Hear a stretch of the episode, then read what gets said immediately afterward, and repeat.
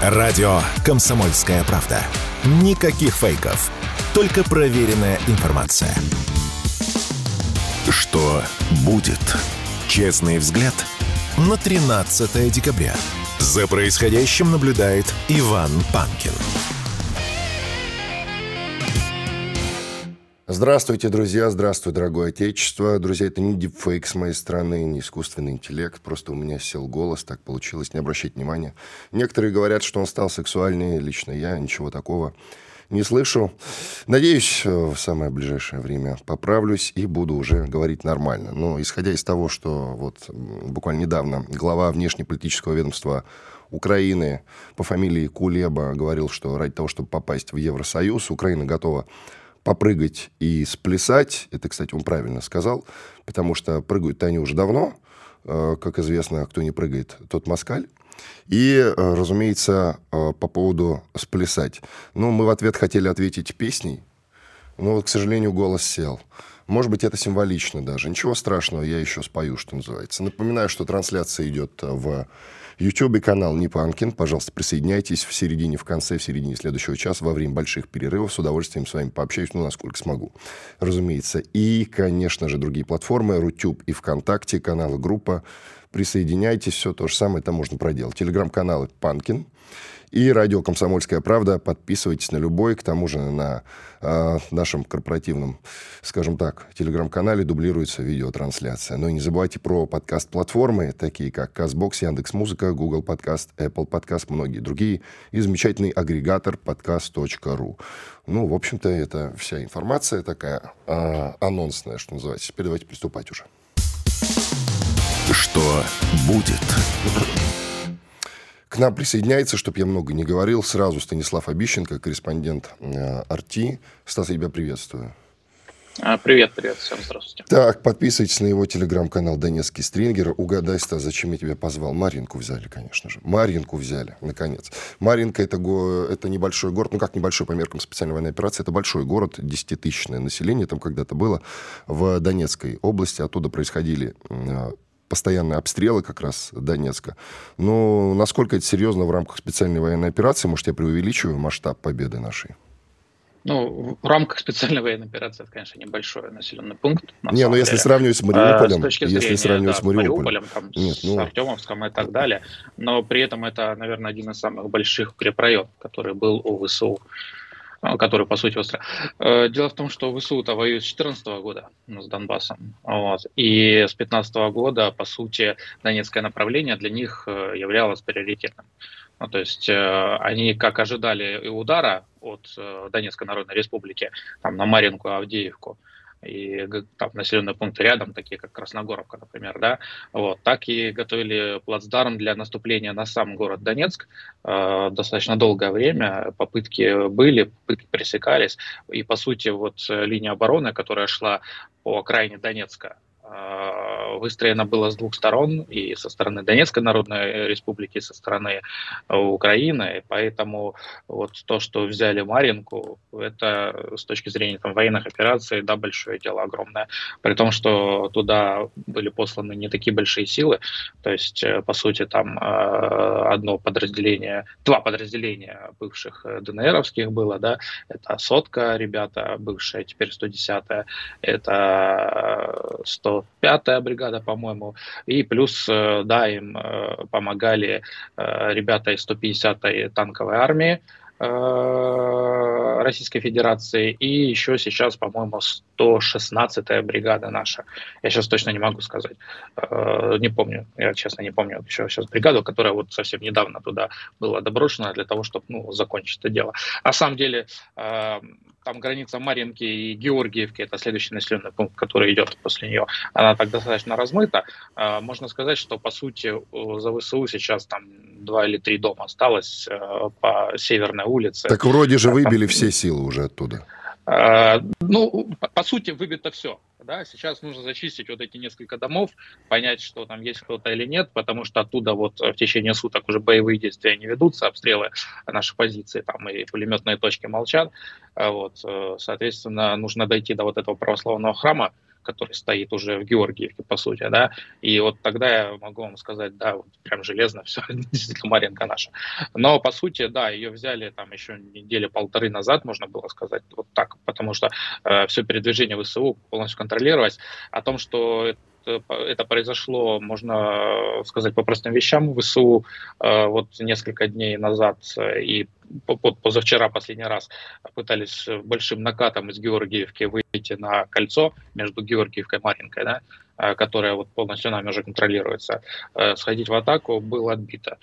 Причем достаточно массированно, видимо, пытались таким серьезным контрнаступлением ну, контратакой такой, отбить опять у нас несколько домов э, по улице Каштановой, но вот как бы не получилось. По сути, вот сейчас по Ивана Франка нужно дойти до вот этого собора, который уже в Георгиевке находится, Георгиевке находится, соседний населенный пункт, и все, в принципе, населенный пункт наш. А проблема в том, что ну, сам населенный пункт уничтожен, все, там на самом деле нет ни одного целого здания. А, настолько целого здания нет, что, в принципе, в ближайшее время там мирные жители не смогут жить. Ну, то есть, я думаю, в ближайшие там полгода, там, может быть, даже больше, потому что зимой восстанавливать, соответственно, свои дома никто не будет, это уже там весна, лето, туда ближе кто-то, если захочет вернуться, вернется.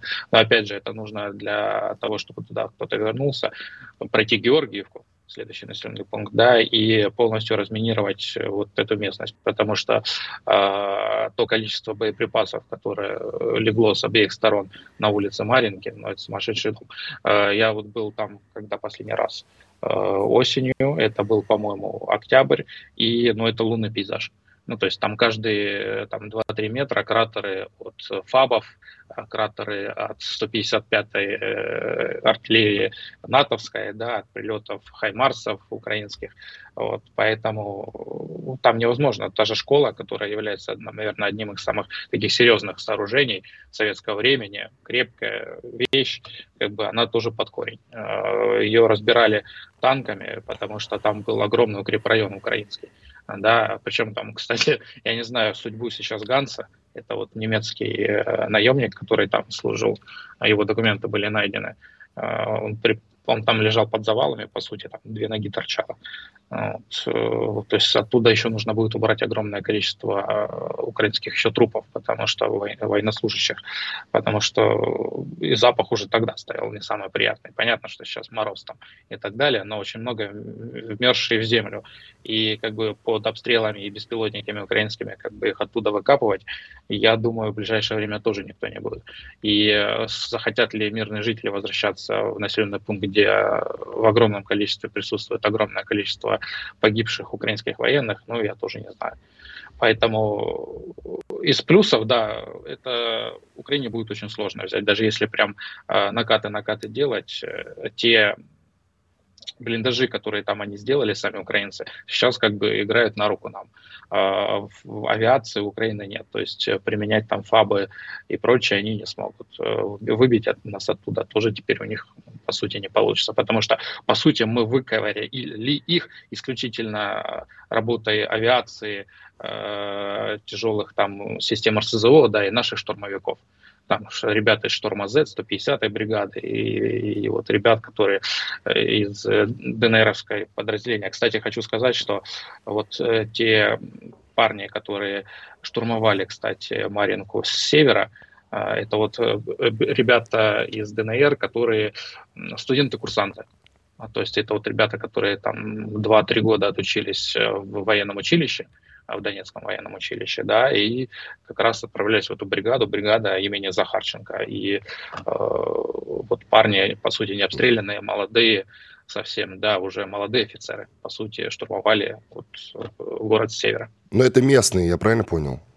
Да-да-да, это все местные, в основном донецкие ребята, да. Они обычно цеплялись, в ВСУ, я имею в виду, за каждый метр, за каждый населенный пункт, а тут, ты говоришь, удалось их выбить относительно небольшими силами. С чем ты это связываешь? Тем, что они в стратегическом смысле перешли к обороне, и поэтому э, ну, отходят да, постепенно. Перешла к обороне, во-вторых, сейчас э, где-либо на любом куске фронта э, идти прям большими силами невозможно по простой причине. Полностью просматривается небо. Всегда 24 часа в сутки.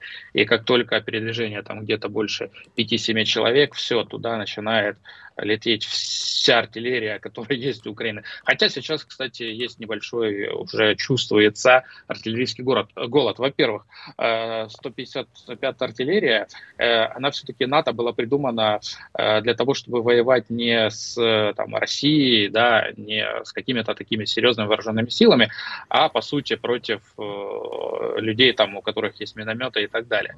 То есть в чем смысл? Ты стоишь далеко, стреляешь далеко, чтобы по тебе не доставали. Гаубицы каждые достаточно дорогие.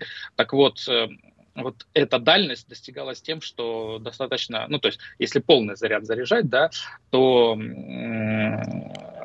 сама установка, она не предполагает очень долго работы, да, ее нужно обслуживать.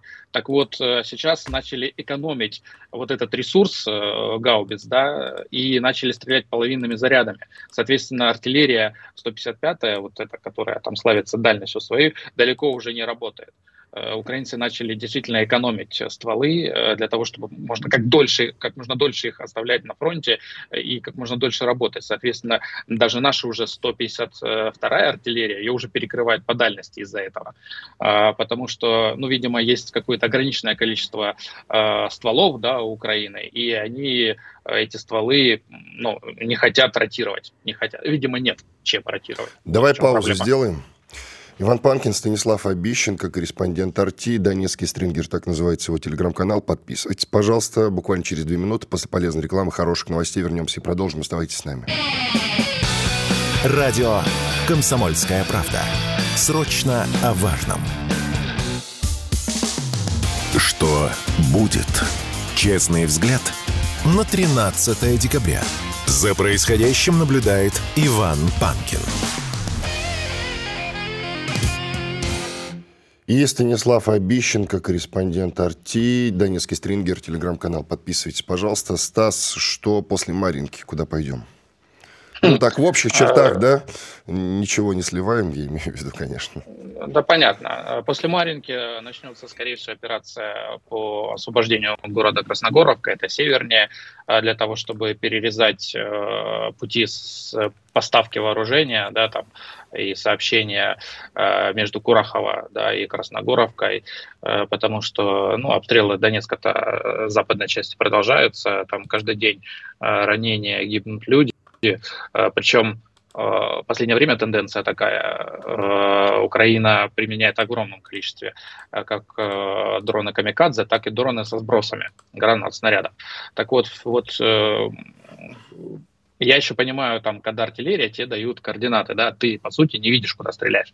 Ну, то есть, фактически ты можешь сказать, ну, я не знал, что там это, вот эти координаты были, там, город, грубо говоря, городом Донецком, где находились там мирные жители, да. А когда ты оператор дрона, ударного или оператор дрона, который сбрасывает с дрона там, снаряды, да, взрывные устройства э, на людей, стоящих на остановке, что происходит сейчас каждый день на западной окраине Донецка. Но это уже цинизм. То есть это люди совершают военные преступления, настоящее военное преступление. То есть ты видишь, куда ты бросаешь этот снаряд. Я понимаю, что ты вот как там дрончик, э, как военнослужащий Украины не нашел например, да, военнослужащих э, российской армии, да, а, как бы и тебе, ну, по сути, ты делаешь так, ну, сброшу куда-нибудь потренируюсь. Надо сбросить, да. Не ушел, не увидел, надо сбросить, э, чтобы не возвращаться как бы с этим снарядом к себе обратно. Вот, и они сбрасывают на мирных жителей. Потому что, э, причем выбирают стоящих там 2-3 человека рядышком, потому что все время с одного снаряда 2-3 раненых. 2-3 раненых, и это каждый день. Э, соответственно, вот так вот убрав э, ВСУ из Красногоровки, да, э, и по сути, начиная после этого операцию огромного города Курахова, где находится огромная теплоэлектростанция, да, мы освобождаем часть наших, будет, по сути, сил для того, чтобы уже закрывать ну, то есть мы освободим часть наших сил для того, чтобы начинать закрывать вот этот котел в Авдеевке. Это очень важно. Плюс э, часть наших сил, опять же, будет отправлена э, с северной стороны в сторону, э, ух, из головы, Угледара. Да? Это вот тоже огромный укрепрайон ВСУшный, э, который тоже нужно будет штурмовать и брать. Э, сложность в чем? Дело в том, что это город, который стоит исключительно с пятиэтажками, пяти-девятиэтажками, да, который исключительно стоит в чистом поле, и вот э, это точно так же сложно, как э, когда-то подходили к Мариуполю э, и с восточной, и с западной стороны. Когда есть чистое поле, когда тебе нужно пройти действительно там несколько километров по открытой местности, совершенно открытой местности, когда противник имеет полное, тотальное преимущество высоты. Все, то есть есть полный контроль, и когда стоит артиллерия за той же там, за тем же городом и начинает просто методично отрабатывать а, по тем наступающим силам. Поэтому вот еще раз говорю, почему сейчас мы не наступаем большими силами. Как только видно, что там больше 5-7 человек где-то наступает, все, начинает работать все подряд у Украины. А, поэтому, когда вот не удивляйтесь, когда вы видите штурм, например, какого-то опорника, да, и там 5 человек буквально наших штурмует этот опорник. Это все из-за того, чтобы облегчить этим же штурмующим, ну, штурмовикам жизнь потому что отвлекаться там на пять человек, э, большое количество артиллерии, там сил Украина не будет, э, тратить их на там, вот этих ребят, которые пытаются штурмовать там какой-то один-два опорника, нет, они не будут. Они будут стараться уничтожать нашу технику, которая где-то э, будет передвигаться да, дальше. Таким образом, мы даже обезопасиваем больше. То есть э, дальше просто э, становится вот эта работа э, уже, уже именно вот э, с точки зрения опыта и бесстрашия да, наших парней. То есть вот дальше уже просто все зависит вот от этой пятерки, которая работает, насколько она слаженная, насколько хорошо ведет их работу дрончик с воздуха, потому что сейчас полностью связь со всеми. А, то есть э, ты не думаешь, там есть у тебя, например, э, в доме, который ты сейчас будешь штурмовать, сколько-то людей вышли из этого дома с другой стороны, военнослужащие украинцы украинские или нет. У тебя полностью вся информация есть а, ведь э, можно видеть, периодически попадаются такие видео, они бесценные. Это вот современная война сейчас. По-другому штурмовать что-либо невозможно. То есть как Великую Отечественную или как, например, там э, в той же там э, Чечне было, да, когда большим подразделением ты заходишь в какой-то населенный пункт, начинаешь его зачищать, нет, такое уже невозможно. Его просто уничтожат, запустят какой-нибудь РСЗО, да, со шрапнелью, и все, и у тебя будут просто сумасшедшие потери. А, поэтому Украина тоже, кстати, э, перестала огромными силами ходить в последнее время. То есть если там было по 5-6 танков, да, они пытались накатами ходить, тоже вот история с Алешей, да, с танком, тем же, да, с героями России. Который нашими. 8 вражеских танков подбил, или Да, да, да. Ну, да, 8 единиц вражеской 8. техники подбили, э, да, и там какое-то количество пехоты, да, э, стало понятно, что все это не действует. Нужно какими-то малыми мобильными группами пытаться эти бы, опорники брать.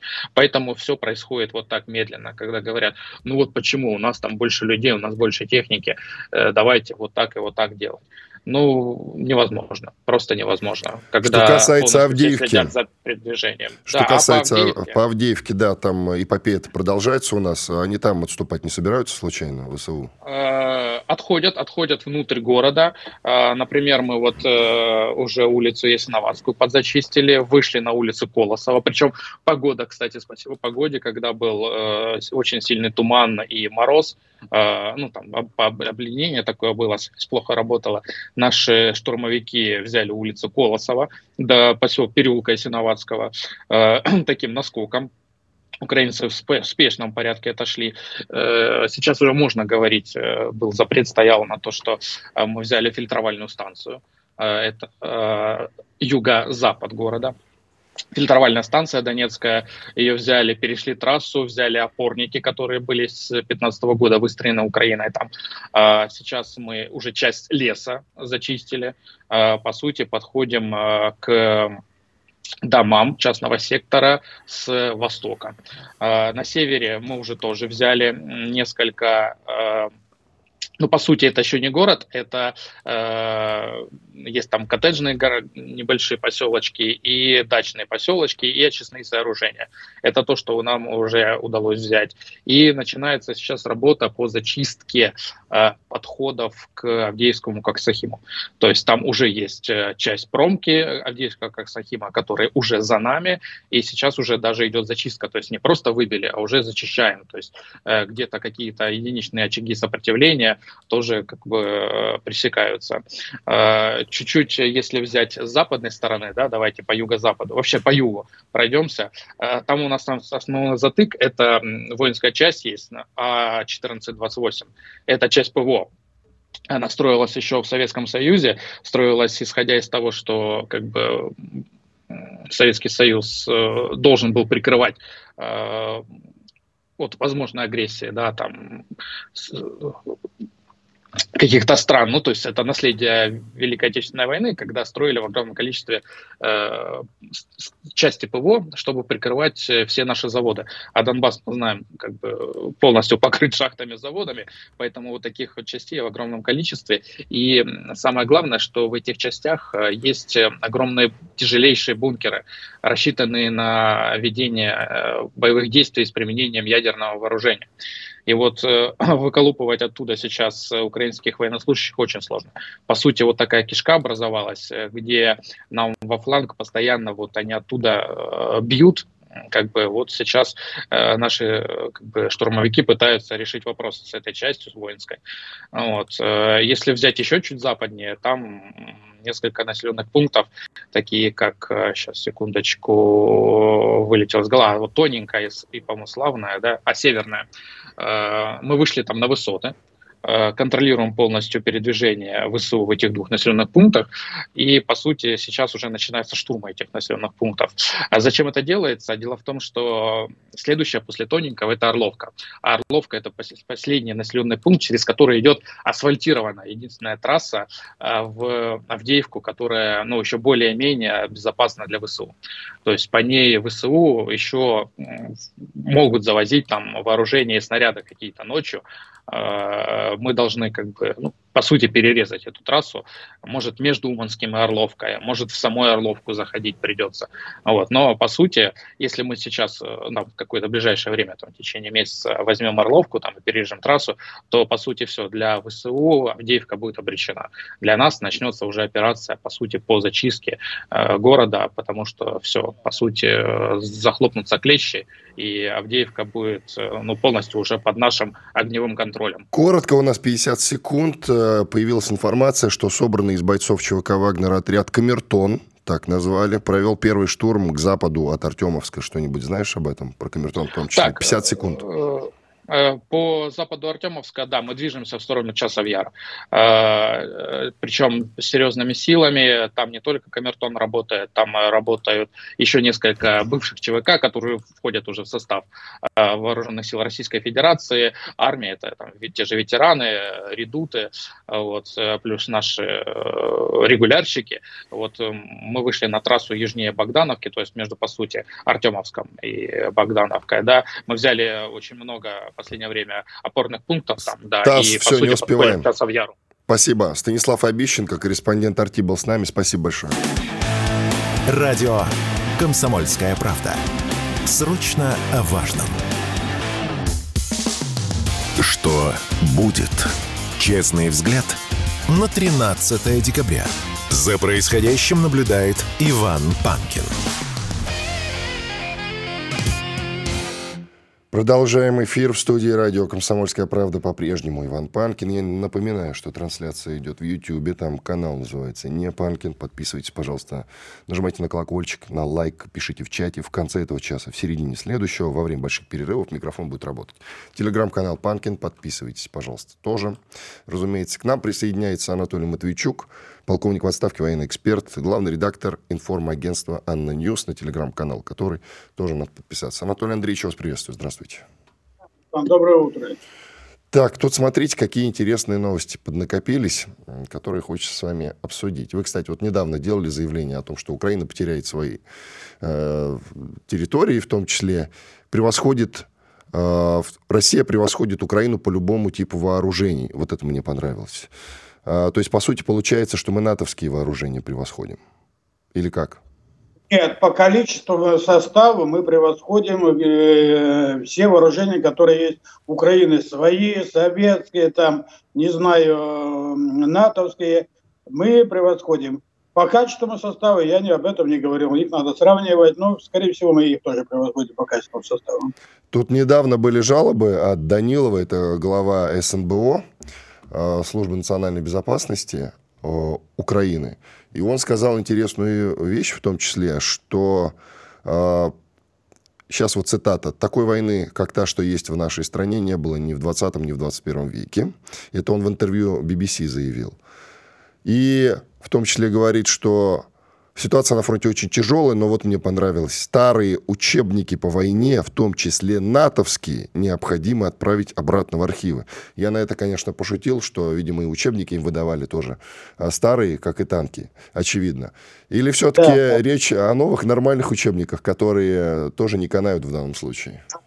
Э, знаете, Данилов, я полагаю, он э, человек неуч, и он рассуждает с точки зрения своей колокольни, возможно, это человека-коммерсанта. Ну, если им какие-то давали учебники, ну, натовцы, конечно же, ничего передового именно не давали. По поводу типа войны он тоже очень ошибается. Это очень интересная война, я думаю, что ее надо будет изучать полнейшей.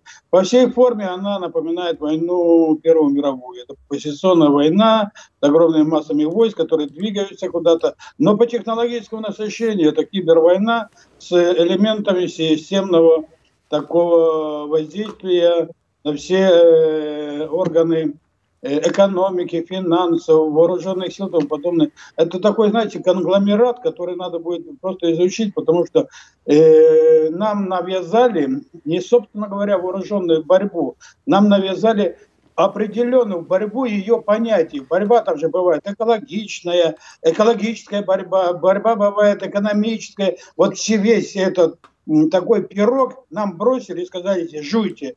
Мы не сживать не стали, мы сделали, как Александр Македонский. Достали меч, все это дело разрубили и по полочкам разложили. Сейчас потихоньку эти все секторы уничтожаем.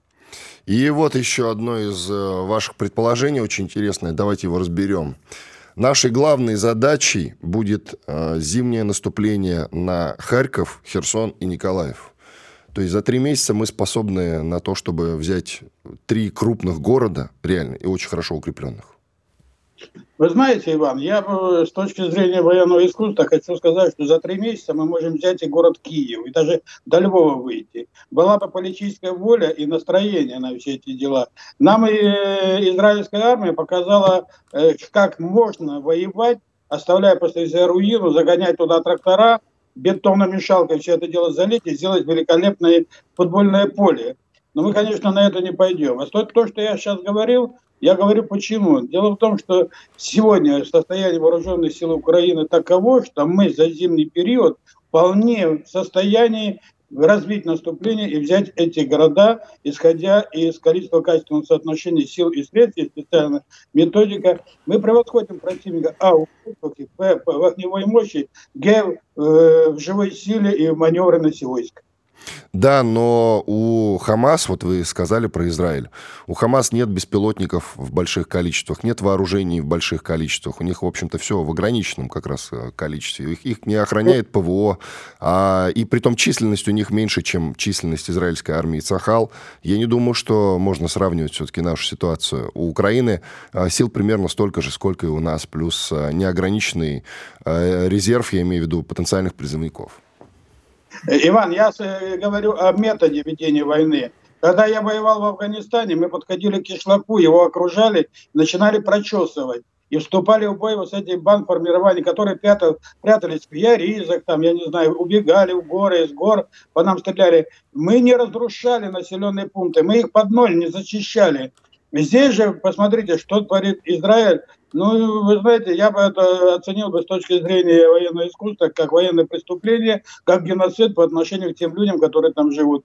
Во-первых, во всех учебниках международного права написано, что в случае попадания гражданского населения в зону боевых действий, это население отселяется.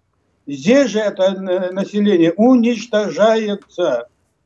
Вот две больших разницы. Мы в щадящем режиме, скажите мне, Иван, из Польши идут эшелоны с техникой, вооружением, есть определенные переходы, есть определенные горные переходы, которые мы, если мы разбомбим, это все эшелоны не придут больше на территорию Украины. Вы меня хотите спросить, почему не бомбим?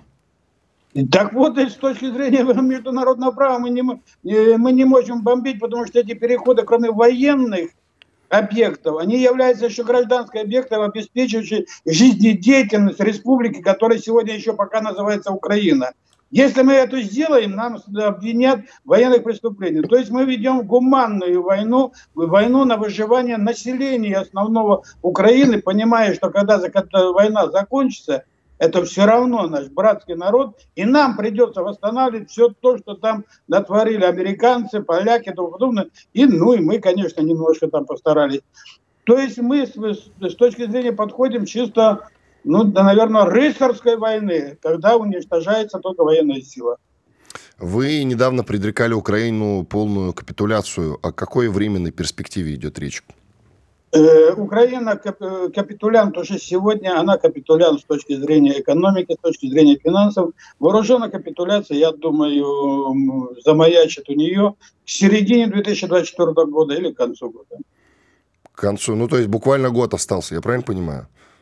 Так полагаю, что да. Дело в том, что ни Запад, ни сами украинцы уже не в состоянии обеспечить. Запад не, не в состоянии обеспечить Украину финансово и по вооружению, а сами украинцы устали и, собственно говоря, смотрите, на Украине очень большой дефицит украинцев. Некого под ружье поставить. Они уже вот эту мобилизацию уже не знают, что с ней делать. Они решили призывать и 17-летних, и 70-летних, и женщин. Им нужны солдаты, им нужно мясо, а мяса нет, мясо разбегается. То есть э, даже если бы Зеленский захотел продолжать войну, она все равно закончится ввиду истощения ресурсов. Сейчас это напоминает апрель 45 года, Гитлер в бункере и ждет армию Венца, которая никогда не придет. Э, вы имеете в виду все-таки военную капитуляцию, то есть мы разобьем ВСУ или и политическую капитуляцию тоже? политическую и военную. Договор будет подписан только на наших условиях, потому что другие исходы этого конфликта неприемлемы для России. Если мы подпишем какой-нибудь там сепаратный мир на каких-то определенных условиях, через год эта гадина э, возродится, окрепнет, ее подпитает, мышцы подпитает вооружением НАТО, даже новейшим вооружением, и опять она начнет угрожать нашим селам, городам и вообще суверенитету России. Анатолий Андреевич, не то чтобы я коварно как-то хочу вас подловить, дело не в этом, просто хорошие новости хочется всегда обсудить поподробнее, да, и хорошие прогнозы тоже. Итак, если мы воюем, э, как вы сказали, ведем рыцарскую войну, вот так вот, и нам нужно активнее бомбить территорию Украины для достижения всех политических и военных целей, но мы этого не делаем, я напоминаю, то как мы за год-то управимся? Значит, мы сейчас создаем предпосылки, когда Запад понимая токсичность э, режима Зеленского, его просто отвергает. Мы с вами видим направление, которое сегодня уже западные СМИ обсуждают варианты смены Зеленского. Там предлагается даже Арестович уже предлагается президенты, Кличко, Залужный, и все вот это на весах взвешивается, кто куда. Мы видим о том, что, допустим, многие страны НАТО, которые раньше поддерживали, сегодня говорят, а, наверное, хватит, потому что о себе надо подумать. В Германии мы видим массовые выступления против Шольца и э, партии зеленых. Вот буквально в это воскресенье в Дрездене был огромный митинг, который сказали Германия для немцев, а не для украинцев хотя этот лозунг такой вроде бы и страшный Второй мировой войны, но он отрицает, сегодня отображает мнение людей, которые там проживают, о том, что у них проблемы. И политическая капитуляция наступит тогда, когда произойдет смена э, режима на Украине. А смена режима на Украине произойдет 100%. И Зеленский не хочет производить, производить, выводить выборы, потому что он понимает, что он потеряет власть. А потеряет власть, значит, он потеряет способность жить его уничтожили, те или эти, потому что он никому не нужен. Он, а власть уже назрела, смена власти. Я не говорю о том, что придут прорусские какие-то силы. Туда придут силы, которые трезво будут оценивать ситуацию в мире вокруг Украины и на Украине. И они вынуждены будут подписать те условия, которые мы им продиктуем.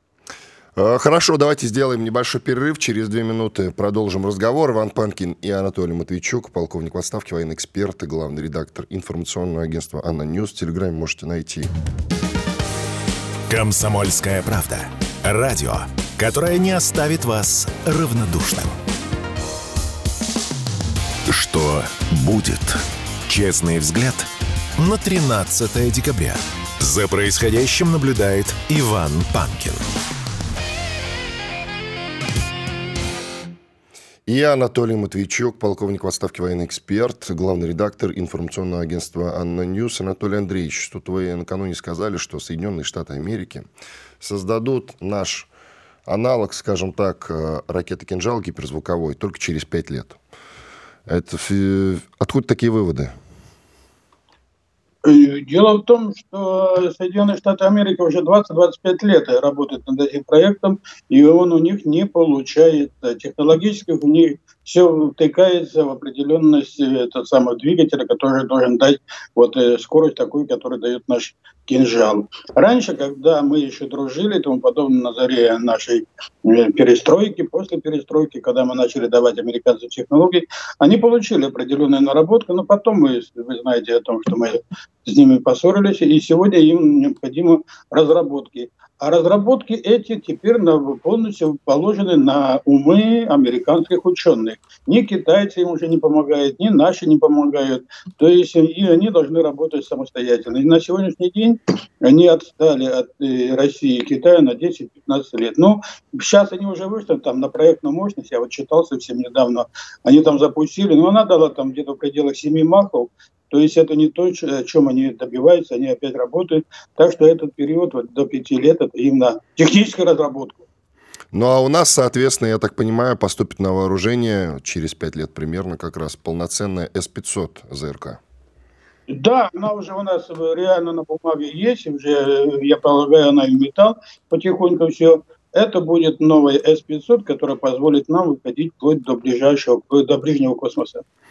Тут э, наши зрители и слушатели просят э, растолковать, как вы понимаете, переход украинской армии к стратегической обороне, о которой накануне, по сути, заявил, ну, и Сырский, это командующий сухопутными войсками э, Украины, и э, главком Залужный тоже подтвердил эту информацию.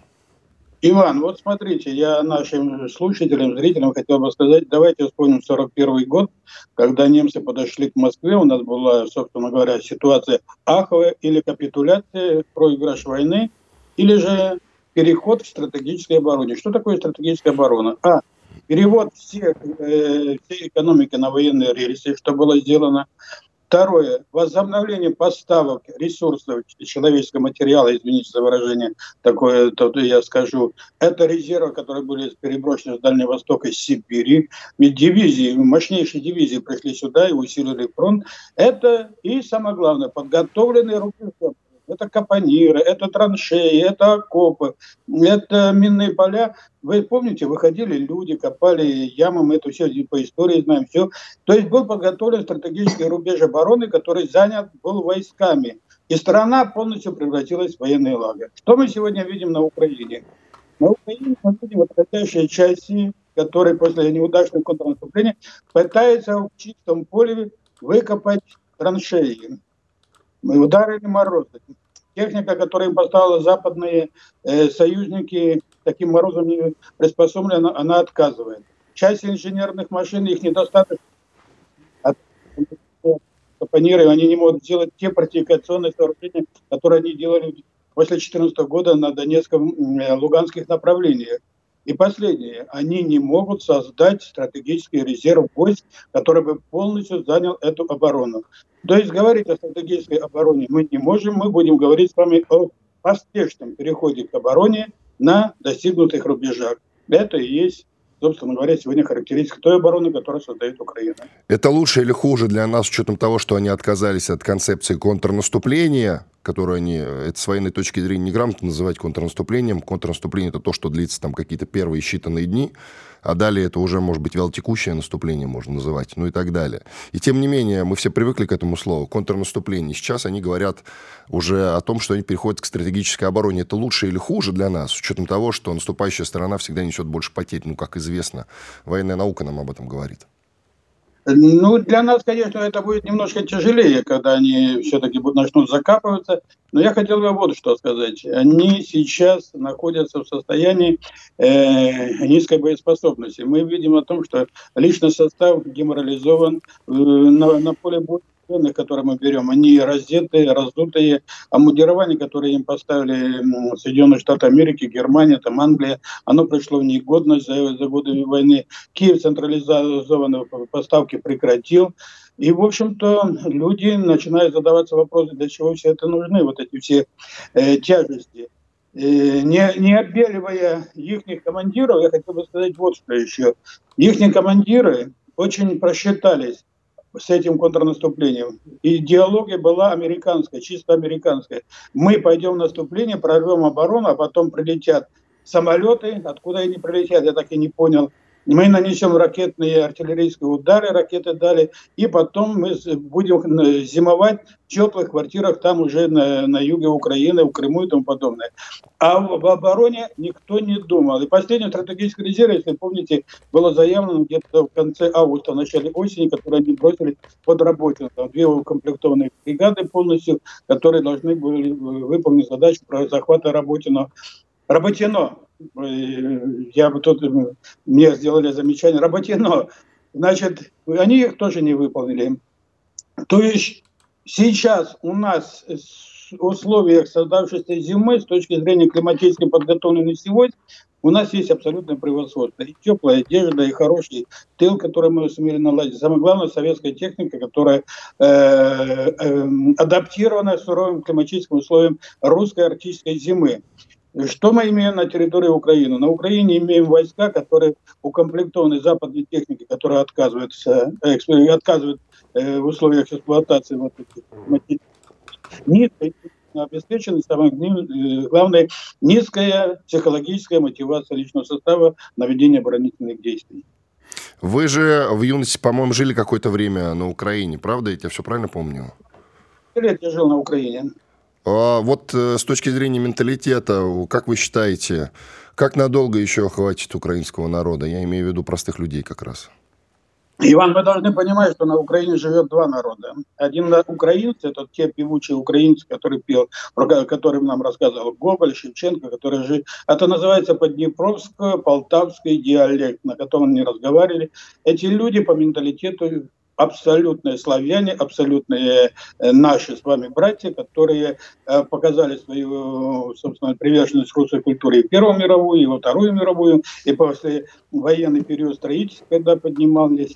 А есть второй этнос, это канадско-галицкий этнос, который населяет совсем другие регионы, которые еще с 13 века отошли от русской идеи, они вошли в западный этнос, развивались в лоне вот этих, я имею в виду это Данила Галицкого, э, Львовское вот это направление, которые развивались совсем другом культурном ключе, в другом религиозном ключе. Во-первых, там практически не все католики, хотя это греко-униаты. И последнее, давайте мы проведем даже такой маленький исторический анализ. На протяжении истории восточной Украины, у них герой э, это Балкан, Хмельницкий, казак Гонта, казак Наливайка, те, которые боролись польскими шляхтой и тому подобное за независимость от этих славян. У тех, кто герои есть, такой Доуш. Доуш это бандюк, который с топором носился был панов. Следующий это Бандера, который никогда не был украинцем, хотя он выкрестил австрияк, и самое главное, он католик. И Шептицкий и тому подобное. Люди совсем другого менталитета. Сегодня они захватили власть и пытаются полностью управлять этой Украиной. Украина оккупирована, друг режим. Это, знаете, когда-то в Египте люди моря захватили Египет, хотя он назывался Египет, но это уже не был Египет. Так сегодня Украина уже не есть Украина, это какой-то конгломерат, я его называю канадско-галицкий суржик. Я думаю, что чем многие пытаются им противостоять, просто они запуганы, они страшные. Вы знаете, если взять историю бандеризма и посмотреть то, что они творили, я читал такую литературу, Иван, у меня волосы дымом стали. Вы можете себе представить, 350 способов умерщвить поляка. 350 способов умерщвить поляка. Звучит вот. как тысяча способов умереть на Диком Западе, если честно. По-моему, есть даже такой фильм. Это идеология, которая сегодня... Вы видите, как они относятся к людям. Люди у них поделены на два сорта. Хорошие плохие. Хорошие это, конечно, э, те, которые говорят на языке непонятном для украинцев. Кстати, я там жил, когда у нас появлялись, мы их не понимали о чем они говорят, потому что языки абсолютно разные, там столько много полонизмов, а у нас все, весь язык был русифицирован. Так что я думаю, что переломный период уже наступил, э, отряды сопротивления создаются потихоньку. Я получаю иногда весточки с Одессы, Они очень интересно идут весточки, через Венгрию там проходят это все. Они говорят, мы вас ждем, открыто не можем выступить, но мы вас ждем, катакомбы готовые. Только подойдите к Одессе, мы вам поможем. Интересно, да, мне тоже некоторые люди, их несколько э, источников, которые мне как раз пишут из Одессы, и тоже там э, очень хорошие у людей прогнозы, они верят в скорую победу России. Спасибо большое. Анатолий Матвейчук, полковник в отставке, военный эксперт и главный редактор информационного агентства «ANNA News» был с нами на связи. Благодарим за участие в нашей программе. Коротко уже в завершении э, этого часа я должен вам, друзья, рассказать о том, как Зеленский съездил в Соединенные Штаты Америки, ходил в Белый дом э, на прием к Байдену. Есть даже в сети его выступление. А, во время которого, когда Зеленский выступал, действительно Байден сморкался. Потом Байдена спрашивали, верите ли вы в победу Украины. Он засмеялся, ничего при этом не сказал. При этом, когда Зеленский, вот я не упомянул, приехал, он подъехал не к парадному входу, а к западному крылу. Его там никто не встречал, кроме какого-то там третьего или десятого помощника. То есть не сам Байден вышел к нему. Ну, в общем, такие настроения. Поподробнее уже в начале следующего часа все это разберем. Громкий сезон на радио «Комсомольская правда». Весь мир услышит Россию. Весь мир услышит радио «Комсомольская правда».